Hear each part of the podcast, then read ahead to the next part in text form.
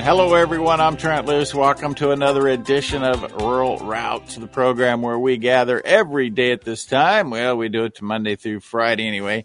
And what we do when we gather is continue to address the issues between rural and urban America. This might be another We the People segment. Jenny Swigert, are you really there again, finally? I am. Yes, I am. And we should let everyone know that we're going to be doing this on the first Thursday of every month rather than if- every single Thursday. What if there's two Thursdays on the first week of every month? We might be able to work Don't something think, out. don't think about that too hard. There's only one. Steve Strassheim. Uh, they do okay. They do it like a real German. You hit it just fine.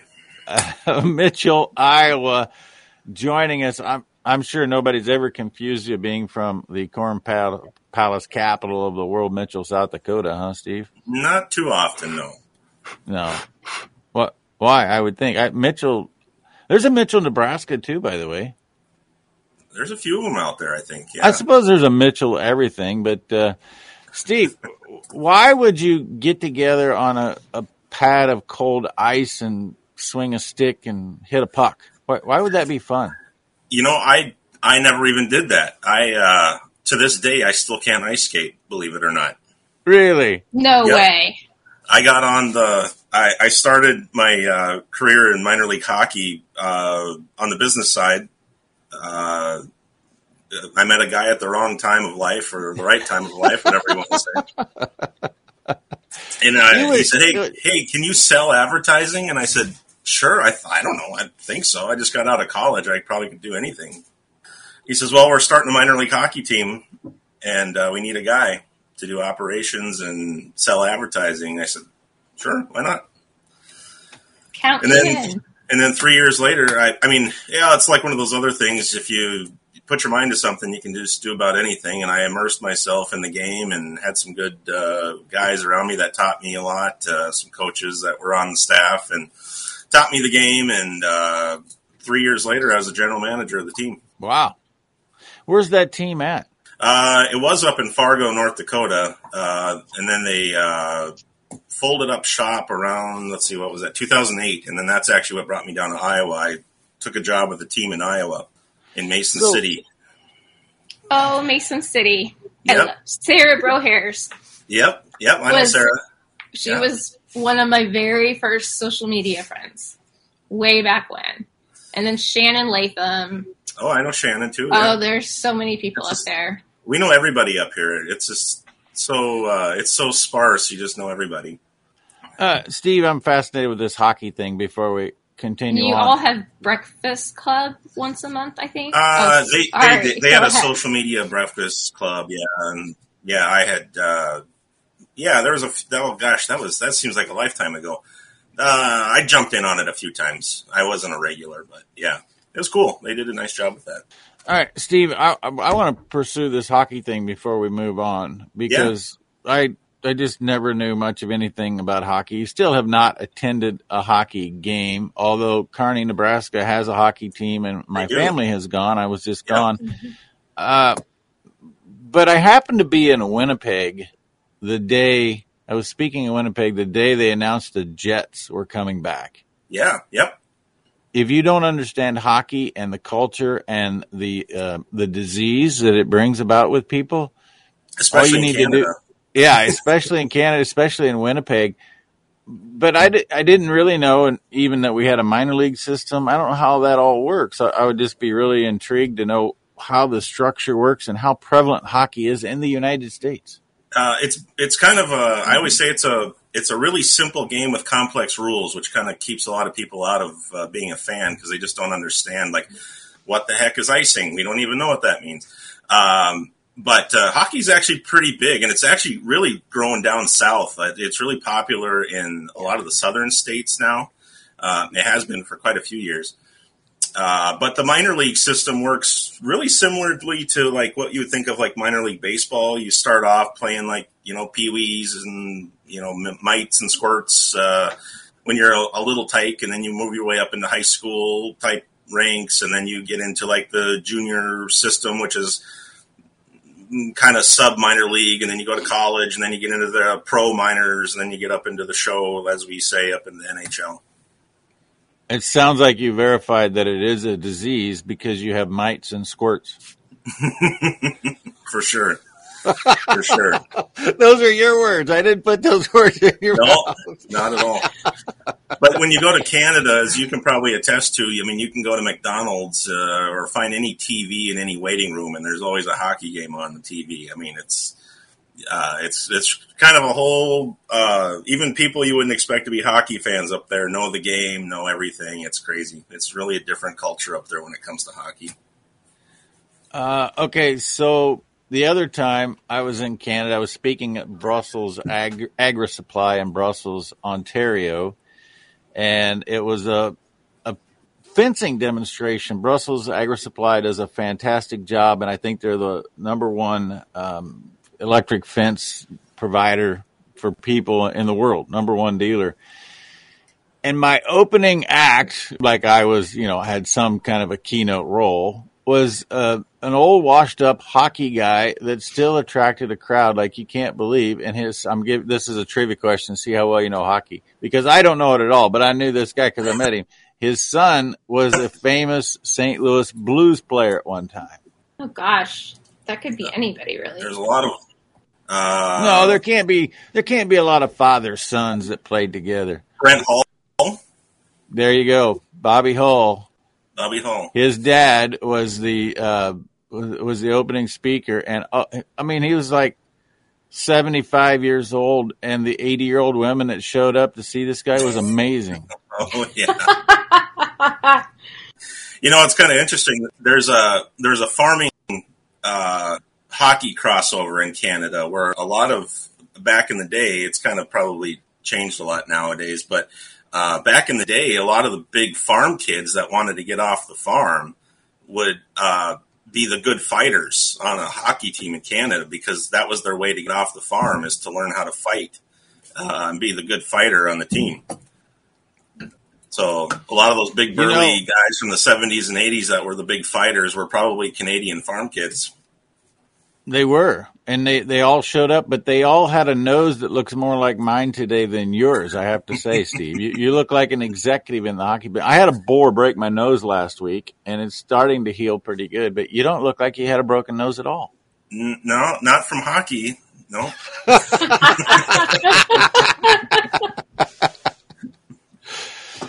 all right, so you translated all of that into the farming world today. What are you doing? So currently we're a two acre mixed vegetable farm. We sell mostly uh, direct customer. We do some grocery. We do some restaurant sales, um, some farmers markets. We have a home delivery program. We specialize in leafy greens and microgreens. As Jenny put that nice little graphic together to promote my appearance today. Uh, front and center were the microgreens. Uh, that's always kind of intriguing to people because they're like, what in the world is a microgreen? But we grow microgreens year round, and I'm sitting five feet from uh, my grow setup here uh, under LED lights on some shelves. They grow extremely quickly. How do people use them? That's always a big question. Um, they're great for garnish, put on sandwiches, put into an omelet. So, are they sprouts like um, Jimmy John's sandwiches? No. Always, oh, yeah. Okay. So uh, microgreens and sprouts are very similar. Uh, we're getting into the real deep techniques here, but uh, sprout is basically you take some seed and you put it in water and soak it in water and let the the root shoot out, and then you take it and drain the water off, and then you eat the seed hull and the roots. That's a sprout. Microgreens, we actually plant the seed, let it grow, harvest the green material at about a you know couple inches tall at most, cotyledon stage, uh, if anybody knows biology, plant biology. Um, and then we harvest that green material, and that's what we sell you as a microgreen. Just as a point of reference, we have cotyledons in animal agriculture as well, and it's all about the same thing. It creates the birth of a new life. That's right. what we're going to continue to talk about with uh, Steve Strassheim from Mitchell, Iowa. And Jenny Swigert is back from Tremont, Illinois. We'll be back with the second leg of the journey, Rural Route after this. And now we talk about immune health. We talk about health in general. the world's authority on nitric oxide production, Dr. Nathan Bryan explains. We've got about 14 COVID clinics around the U.S. where we have a, a, nitric oxide drug trial going on. I'm exposed to COVID probably every day. You know, pre-COVID, we as humans are exposed to viruses and bacteria every day of our life. That's just the world we live in. Some people get sick, some people don't. Why do some people get sick and why do others not? It all boils down to their ability to generate nitric oxide and to have certain things replete in their body like vitamin D, zinc, vitamin C, selenium, if you're nutrient deficient, you're going to get sick. If you can't make nitric oxide, you're going to get sick. If you do all these things, you can be exposed to, to COVID or any other virus, and your immune system nips it in the bud, and you don't get sick from it. It's really that simple. For full details about the science and to place an order, go to no2u.com. That's no number two letter u.com. Put Trent. Trent is your coupon code. That gets you a 10% discount plus free shipping. no2u.com. Trent, coupon code. Welcome back, everyone. I'm Trent Loos alongside Steve Strassheim, Jenny Swaggart. There's a lot of German influence in this outfit today. I'll tell you that much right now. Oh my goodness. Be hard headed. Somebody's going to get into a squabble and not give yep. up. So, Steve, I detect from what you said and all of that that your two acres growing microgreens is uh, that's all inside in a greenhouse? Uh, no, we have uh, the microgreens uh, are separate from our garden operation in in a sense. Uh, they're indoors in my shop here year round uh, in a controlled, heated environment. Uh, we have four high tunnel structures. People, I mean, you can call them a greenhouse, but we call them hoop houses, high tunnels. We plant right in the soil in those. We have four of those. That's about 6,000 square feet of space under all four of those. And then the rest of it is all outdoor production. So we have can a little you, bit of everything. Can you start well, the very beginning? Yeah, Jenny, good. How did you get started? Because when we first met, I think, and we've never yeah. met in person, I don't think, or maybe we have. I don't mm, remember. I don't think so, no. But you were, well, we both were trying to raise layers and I was having a huge problem with predators taking the chickens and everything. And you were like, well, look at this. I don't have problems. There's no top to the cage, but I never have problems. And that yeah, was really kind of where you started. Yeah. So um, I never really wanted to be a farmer. I guess I'll tell you the Reader's Digest version of my story. When I left uh, home in Montana, I went to college in Fargo. Never wanted to I grew up on a sugar beet farm back in Montana. Loved it. Great way to grow up, but I just never wanted to be a farmer ever. I left, uh, never turned back, never looked back. I wanted to go to the city and see the sights and do stuff that I never got to do when I was a kid. Uh, so then I ended up in Fargo, then that ended up bringing me down to Iowa. Uh, still never at that point wanted to be a farmer. Uh, wanted to be in business. Wanted to just not I mean, agriculture was the furthest thing from my mind in those areas. I just left it all behind. Uh, but it was actually, um, I always say it's kind of a cauldron of different things happened around the 2012 era that um, if any one of those things would have fell into the cauldron, I wouldn't have been a farmer or whatever took back an interest in agriculture. But uh, just happened to be working. A, I got out of the hockey business uh, took a town job. Uh, I always say I became a civilian again uh, in the sales world. Uh, just a, a sales for a few years. It was a really nice job, local company, great family to work for. But that job really wasn't tripping my trigger. Uh, just could have made a nice living if I would have stayed with it. You know, and there was nothing wrong with it. It just, you know, didn't scratch that itch.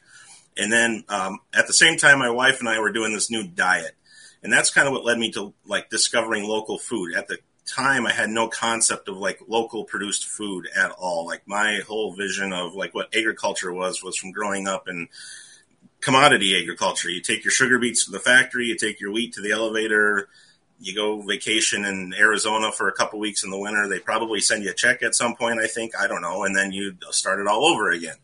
And then, um, and then the third thing that fell into the cauldron, which just is the sappy part of the story. Um, I was sitting watching the Super Bowl. I think this was 2012, and that Paul Harvey Dodge truck commercial came on, And uh, I used to drive around in the pickup with my grandpa when I was a kid, listening to Paul Harvey, and it was just like this real nostalgic moment, like thinking back to you know how great life was on the farm when I was a kid, and da da da da da.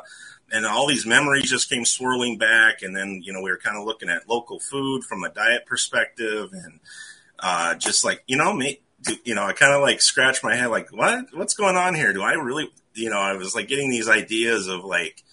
Uh, uh, and then we were watching some documentaries on local food and saw some farmers uh, how they were doing it. I'm like, man, they got it all figured out. This is how it should be, right? I don't know anything about agriculture, but that's the way it, you know, whatever.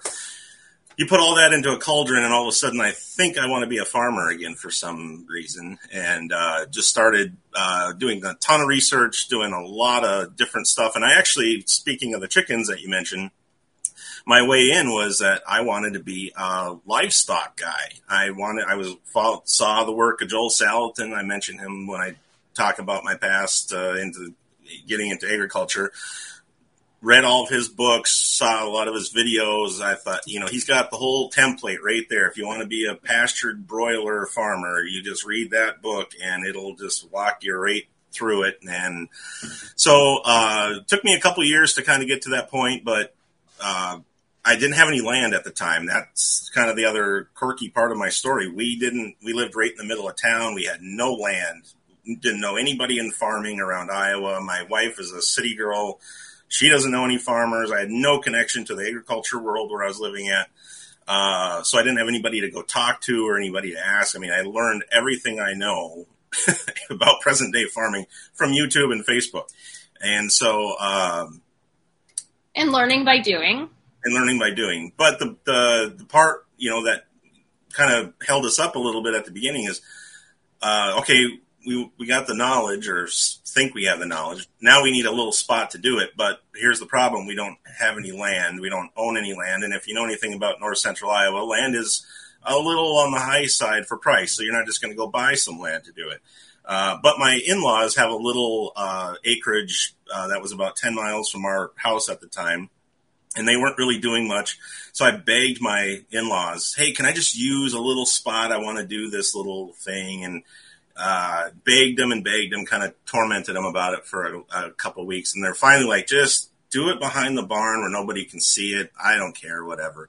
So I was all of a sudden in the pastured broiler business, and uh, you know I have a sales marketing background, so uh, that part of it was easy for me or, are easier maybe than like what some maybe new inexperienced farmers might uh, have trouble with is anybody can grow the product. That's kind of the easy part in a way. It's what do you do with it when you have it? I mean, I, right now anybody can go, you know, grow you a truckload of lettuce, but what do you do with it? You know, where do you sell it to?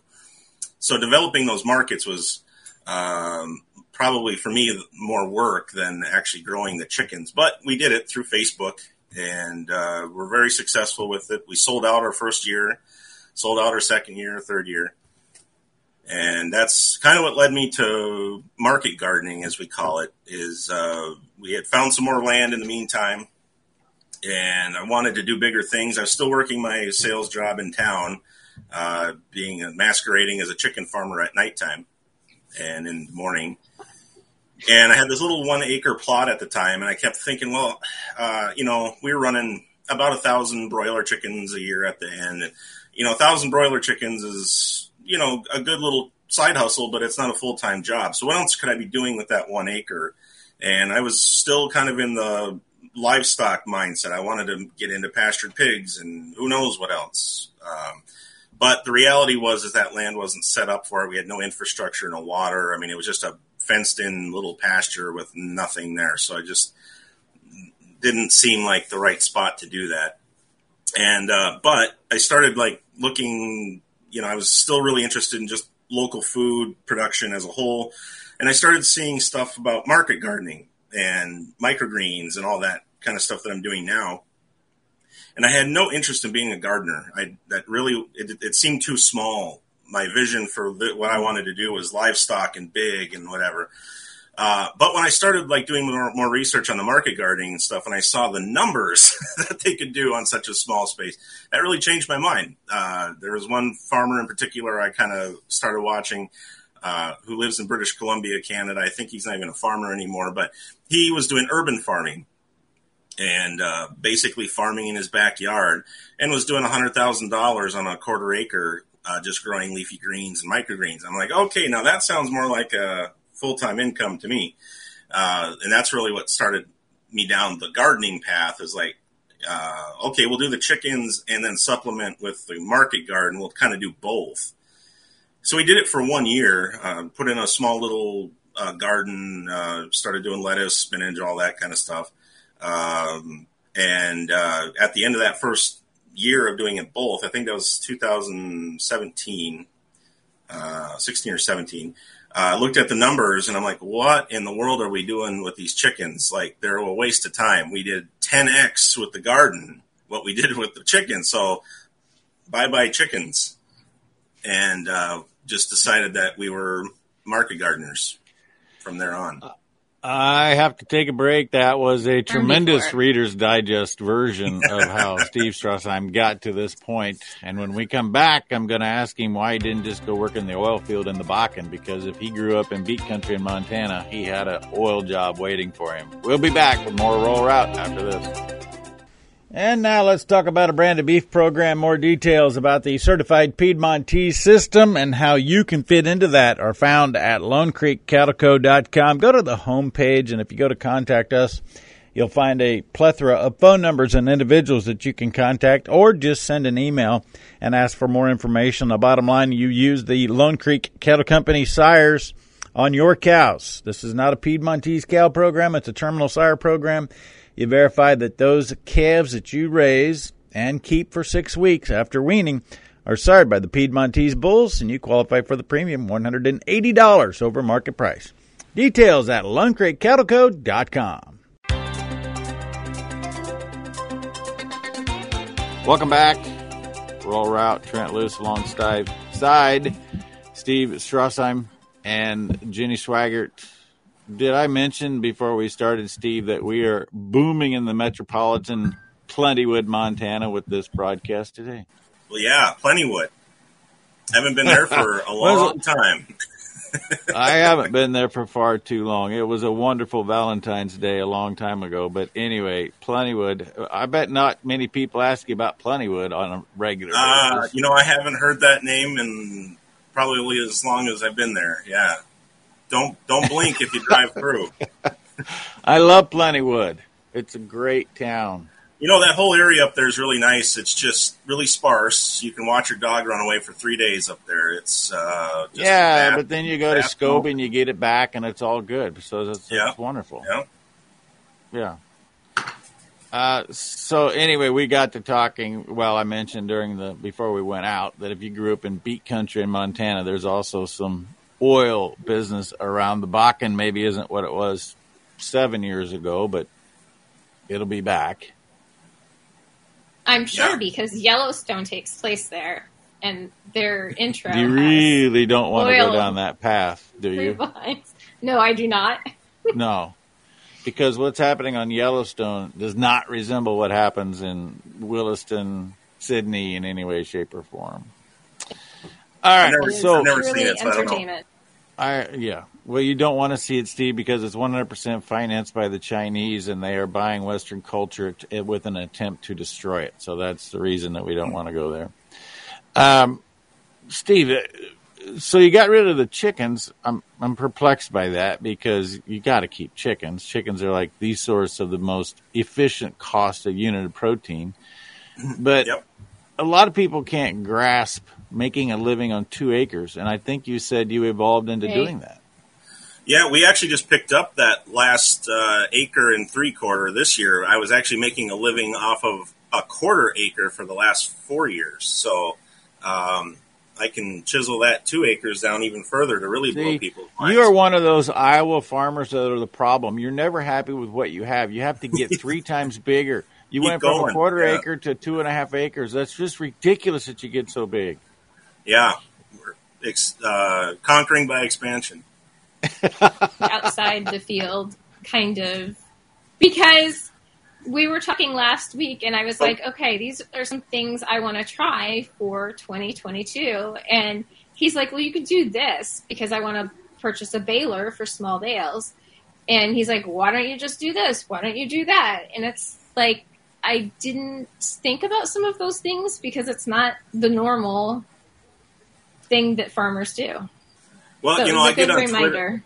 I get on Twitter. Uh, I follow a lot of, you know, friends with a lot of uh, conventional farmers. I, I still take an interest in that type of stuff. I don't, uh, you know, a lot of people in my world now uh, bemean uh, commodity agriculture, and I don't. I think it's important to understand why farmers farm the way they do at all sizes and scales, and we all contribute. Uh, so on Twitter, I've for years have followed a lot of commodity people, and all I hear on there is bitching about prices and you know different factors that are out of their control. I much prefer to control my own. The thing, the thing that I really enjoy about being a small farm and direct to consumer, uh, it takes a little more work on the marketing side, but you can control so much more about your operation, and anything's possible that as long as you can sell it to somebody. And so, uh, you know, in your and I's conversation the other day, you know, if you think about uh, trying to get into an already established market, yeah, it's really hard because you already have the players set up, you already have the pricing set up, you can't control any of that, and you have to be able to hopefully find your way into that. Whereas if you think outside the box and do something that other people aren't doing or selling to a different market of the same product, maybe just packaged a little bit differently, well, now all of a sudden you have the market to yourself. So uh, I have a neighbor that has a greenhouse, and actually I did a, a Trent on the Loose TV program about this about a month ago. Steve, you might find it interesting just because it parallels a lot of what you're doing. But Hy-Vee has become a, an excellent market for them, even though they do a phenomenal uh, donation program with four local schools, and they bring kids to the greenhouse, and they have an outdoor garden as well that's very seasonal, obviously. But I, I was perplexed that it was easy enough to get in a retail market outlet like that, but they're doing a sizable volume as well because there's Yeah. probably five or We're six in- acres total here. So how, how, how does the marketing aspect at the at the wholesale level going through retailers work? Is that tough? For us, it's not because we're, it's all market specific. So I, I always preface that question because you know, and people ask about markets all the time, like, oh, how's how is it to get into restaurants? How is it to get in here, and how do you do that? I have to preface everywhere is different everywhere. So it was really easy for me because we don't have a, virtually any local competition trying to get into those locations. So it was as simple to get into two Hy-Vees for me as walking in there and saying to the produce manager, "Hey, I've got this stuff. Would we'd like to get on Wow. the shelf?" Uh, easy, pretty simple. Uh, but you go into other markets and maybe those Hy-Vee shelves are already filled with other local products. Well, it might be a little difficult to position yourself, and now you have to uh, reevaluate your pro, you know your proposition to them. Maybe your price has to be lower. Maybe you have to package it differently to try and find room on those shelves. But around here, not hard at all. Pretty easy for us. And we're in uh, currently we're in six grocery stores, uh, soon to be a seventh, and two of those are Hy-Vees. So how far away would they be? Awesome. What's the farthest one away? Uh, our farthest grocery location is 45 minutes. Our trading area is about a 45 minute circle Oh, around us. That's incredible. And, and did I pick up that you're doing? You're not seasonal. You have products to deliver to those stores in January when the wind chill's 30 below. yeah. Yeah, I got a whole rack of product I'm going to uh, harvest as soon as I get off the line with you folks today. So we've got stuff 52 weeks of the year. So in his I mean, office, in his house. Uh, well, we've graduated when we bought this property. Nothing's in my house anymore. When we started Oh, uh, way back in the day, I used to grow microgreens in our basement. Uh, oh my god, that was terrible. But uh, now I've got this nice shop and a heated. I mean, it's it's set up for it. So we're we have kind of a nice little for an urban f- style farm like we are. I have like nearly the perfect setup. It's really nice and very thankful we were able to find this place. So you, just created the image that uh, I think a lot of people maybe consider diversifying. You can call them a hoop barn, a hoop house, or a, a greenhouse, whatever you want to call them. but you've just given the impression that it just takes the right amount of care. It doesn't have to be an extravagant, uh, big investment facility to grow these greens in. Not at all. You can you can grow microgreens in your house. You don't even need a hoop house for that. You can find. Well, I actually do grow microgreens in my house, but Kelly then complains that I need to vacuum, and it's just a whole different story. uh, but you know, as you as you uh, as we did, you know, you start with something small and you just keep adding to it, and that's how we got to the hoop houses. Uh, we just put those up within the last two years. Uh, started with one, added two, added another one just in 2021. Um, and we have product out in those. I mean, it's minus whatever it is out there right now. Actually, I'm looking at the thermometer. Uh, it's 12 degrees in my unheated big hoop house right now, and um, it's minus whatever it is outside. So, uh, two little thin pieces of plastic can make a big difference in temperature. And you think, well, 12 degrees, what in the world can you grow at 12 degrees? Uh, spinach yeah. is viable down to five degrees very easily. So at 12 degrees, it's wearing Bermuda shorts and uh, tank top. It it does not, you know, 12 degrees. Uh, once the sun comes out, it pops right back up, and you wouldn't even know it was frozen. I do not want to see your spinach in Bermuda short, shorts. So, you know. so, winter winter growing is actually in some ways easier than oh in summer growing. So what about? Oh, say that again. You were cutting out. Um, how so? Oh, how is winter growing easier? Um, mm-hmm. It's less work. Uh, you plant it in September. You don't have to weed. You don't really have to water. Uh, you get it established, and then basically uh, it just grows. Uh, and then you know you have to. There's a little trick to it uh, with lighting. Um, we're working on daylight. It's not the temperature so much as the daylight hours. We lose uh, daylight hours at about November 7th when we go underneath 10 hours of daylight a day. So your your crop has to be established enough at that point to get the last 20% of its growth. Other, Otherwise, it, it won't grow. So we have to kind of work around those uh, daylight hours. Now we cross back over those 10 hours February 7th here. Uh, and then it's like a switch flips and everything just boop starts growing really quickly again. It's kind of, it's really crazy to watch it. So essentially, those tunnels for us act like really big walk in coolers. That stuff's really not growing too much now. It's sitting there full grown, and I just go harvest it when I need it. So there's not very much work to it other than just to go out there once a week and cut what I need. Um, there's not very much maintenance. So in a lot of ways, it's a lot less work than summer growing. Hmm but there's a lot there's some more nuance there's some more nuances to it. Basically my job in the wintertime is to keep it from not dying. That's really my only job. And most of it wants to survive. You just have to kind of give it the conditions uh, which is just uh, maintaining moisture you know humidity levels in there um, and keeping it dry. Uh, wet leaves are your enemy so just keeping it dry in there. And aside from that it's a great place to sit and have a beer in the afternoon when the sun's out. So 12 degrees is a perfect time to have a beer any place, anytime, anywhere, I reckon. Steve Strassheim, we have one segment left. We will do that. We're going to find out if this is as easy as he makes it sound. If it's this easy, why aren't more people doing it? Instead, the Iowa farmer wants to plant more corn, more soybeans, grow some microgreens. That's the question when we return with more after this. I want to remind you about Protect the Harvest. I told you yesterday about the Ryan Weaver video that just really hit me hard about heroes. Protect the Harvest continues to bring Americana to everybody. Standing up for property rights. I had a very interesting discussion in a live call or talk show yesterday in Fargo. And we were talking about the stand at Paxton County. In fact, you know what, folks? I'm going to, you know, normally when we would do this live on Facebook, which we don't do anymore because I want you to hear it first right here on the radio, I would have these uh, trivia questions and people who answered it right would get a Dog Lover movie DVD from Protect the Harvest. Here's the deal.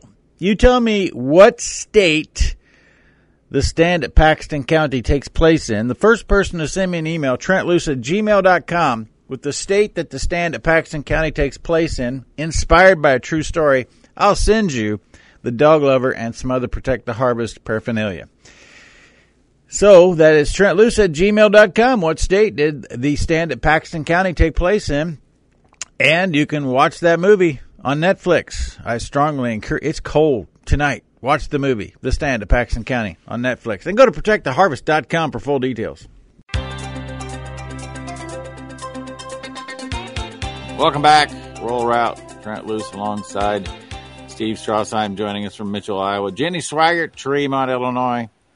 Yes, sir. Uh, Steve, be- before we run out of time, one area that I wanted to really address with you is um, we know in the food business, I'm including fertilizers and farm and your neighboring Iowa corn farmers and, and even what's happening in the livestock world, issues with the supply chain, that being seed availability. You still have to fertilize these plants. Are you experiencing any supply chain disruption?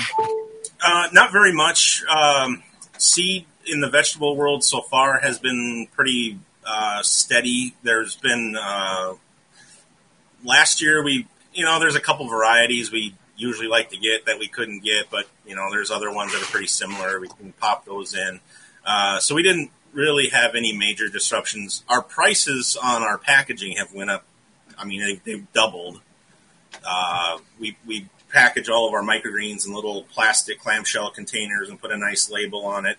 Um, our clamshell packaging has doubled in the last year, so that's made life a lot interesting. But what otherwise, has, sorry, what oh, has caused the price point to um, increase? Is it fertilizer? I don't know. We don't really um, we don't use a ton of fertilizer. We kind of get the benefit of uh, leafy greens being a really low feeder for the most part. So we put a lot of compost on, which we can get locally we make a lot of our own. Uh, we, we bring in a lot of it, but we don't put on a lot of we don't put on any synthetic fertilizer. So I don't really know what those prices are. Uh, that hasn't affected us really. Uh, our our inputs are super low.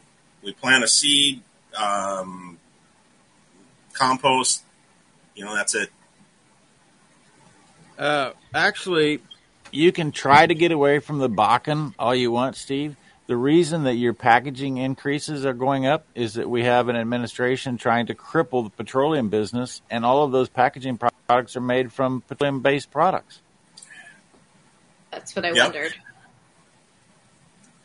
You know, they stayed steady for, you know, really up until the last, I don't know when exactly, it was probably eight to 12 months ago, somewhere in there.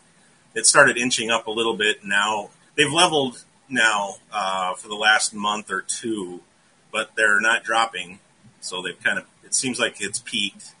But it seemed like every time we put an order in for our uh, packaging this summer, it was like, oh, it's another $10 this time. And, you know, it doesn't seem like a whole lot, but uh, when you're talking about as much volume as we run, uh, mm-hmm. yeah, every every penny counts on every unit. So it's yeah. So, so again, I come I come back to where I started a while ago. You make this sound too easy. There has to be more hurdles involved than you're sharing with us. There's a lot of hurdles. the biggest hurdles, as I kind of uh, had mentioned, oops, um, growing. I think is almost the easy part, and I'm not a talented grower by any means. I I'm not a uh, sciencey farmer that knows everything about soil biology and all that. I really am, uh, out of everything on my business, that's the least I know. Uh, I can grow you the 15 or 20 crops that I grow up, down, sideways, backwards, and on the moon. But if you ask me to grow you a potato, I don't know how to grow a potato.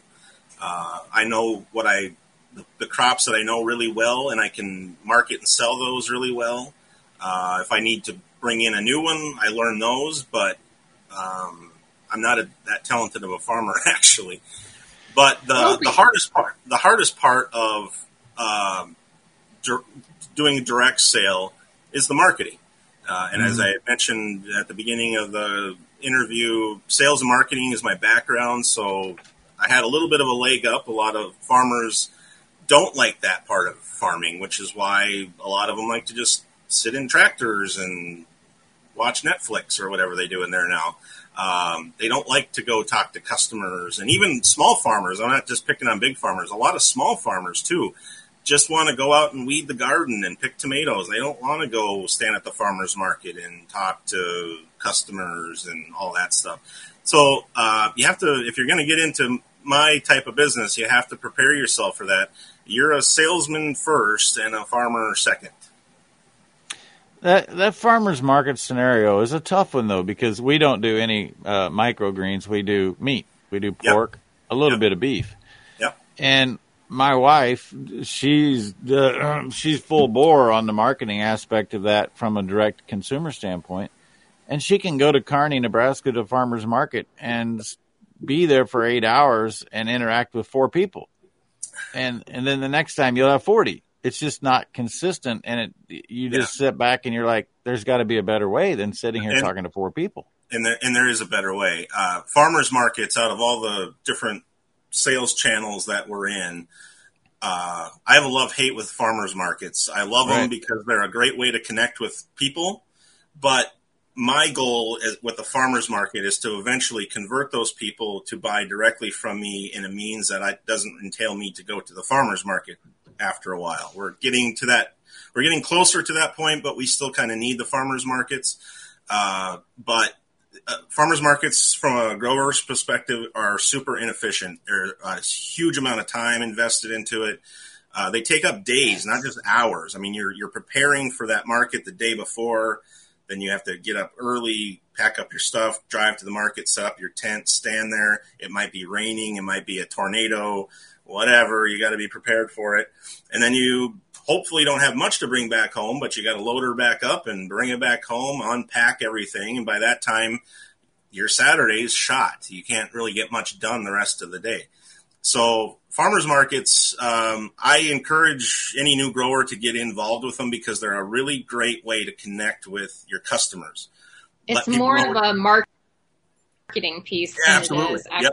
Yeah actually I mean, a place where you're going to sell. Exactly. Develop develop your tribe, as I say. You know, get get your people under your tent uh, is another way to say that. Um, and then try to figure out a way to distribute your product to those people. Um, that doesn't entail you going to the farmers market eventually. And our strategy for that is to uh, collect their emails, get them on an email list, and then convert them over to our home delivery slash CSA program. How much time do you spend driving, delivering things? Delivering uh, peak of the summer, probably about a full day. Once a week?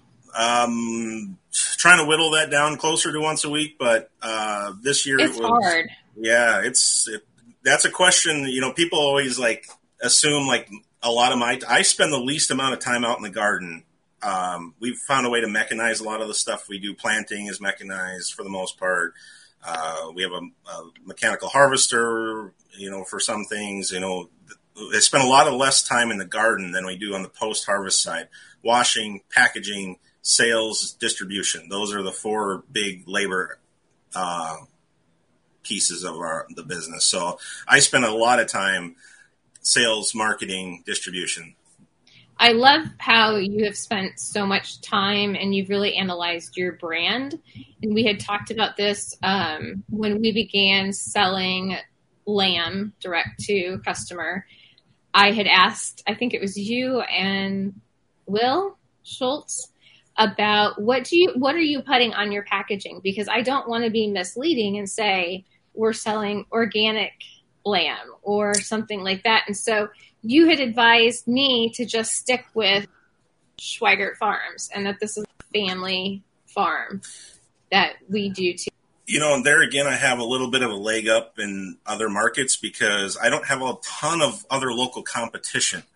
Uh, virtually none on the vegetable side, and so um, I don't have to resort to some of the buzzwords. We don't certify organic. We cert- we don't certify organic. We don't even use that word. We don't use any of those buzzwords at all our marketing strategy is uh, uh, what's our value proposition to our ideal customer, and that is quality and convenience. Those two things are what we sell on, uh, and so we don't have to rely on some of that.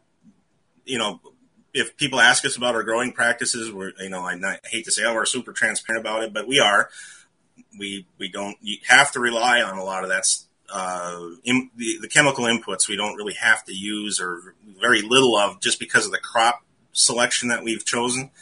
And so we can get away with uh, not having to do any of that rather than trying to figure out how to get around it. But anyway, uh, we don't spend a lot of time on that. A lot of people, honestly, in our world, doesn't they don't care. They want to know you. They want to know uh, that it's good quality. Exactly. And it's convenient to get a hold of. That's kind of the three things that I focus on. I don't. And it's a very simple you, you, logo and brand. Yeah, simple's. I mean, uh, we could have a whole other podcast on branding. I'm not an expert, but I have done a, a, lot of research on it. Look at the big corporations out there. What's what's the you know common denominator between all their brands and logos? They're very simple. Look at Walmart. It's just the word. Target's a bullseye. I mean, they don't have complicated graphics because you have to think about. I have to get this printed. I have to get it embroidered. All that costs extra money you want it simple, recognizable. I mean, look at our logo. Basically, looks like a you know, it's just simple, real simple. Steve, you also mentioned in the middle of that I have a question. dissertation, uh, a CSA, Sorry. community service, um, community yeah. supported agriculture. Are you yeah. doing things with the the community direct in that regard? Yes. Yep. We started. Um, well, largely because of COVID. If you would ask me two years ago, we would have never done home delivery. Uh, but COVID kind of pushed us there a little bit because we lost all of our restaurants overnight. And so we pivoted really quickly. Uh, luckily, we had already started an email list. Um, uh, we lucked out there. So we had a lot of direct consumer email, and we just started saying, hey, uh, we're pivoting. If you want home mm-hmm. delivery, here's the list. Let us know. And that has just grown. And in 2021, um, we morphed the a la carte into like a CSA style. We call it our salad subscription because nobody knows what a CSA is up here. Like if you say that, they're right. like, "What is that? Like some part on my car or something?" I don't know. We call it a salad subscription. People people know what uh, salad is and they know what subscription is. Those two words oh, are like pretty easy to understand. so we just call it a, salad it's subscription. A salad uh, version of the wine club. You're going to get pretty your much. salad every yeah. month. There you go. Yeah, you buy it, you, you pay me once for it, and then I bring it to your doorstep for ten weeks, and simple as that. And people love it. It's simple. It, it scratches the convenience itch that a lot of people, you know, we're in the world of convenience. Everybody wants convenience how much more convenient is it than me bringing it to your front door? All right, Steve Strassheim, we have to go. I can't believe we're out of time. We do have oh, time gosh. to meet tonight at the Cadillac in Sidney, Montana. I've just looked at the menu. The heavily marbled ribeye, rich and beefy cut, twenty nine ninety nine at the Cadillac in Sidney. We'll see you there. Larson, we're coming. Get ready. We've successfully journeyed down the road with everything you ever wanted to know about salad subscriptions Thank you, Steve. I appreciate it. As always, a pleasure. Jenny Schweigert. Trent, Thank reminding you. all roads do lead. Hey, thanks for having me on. I appreciate it.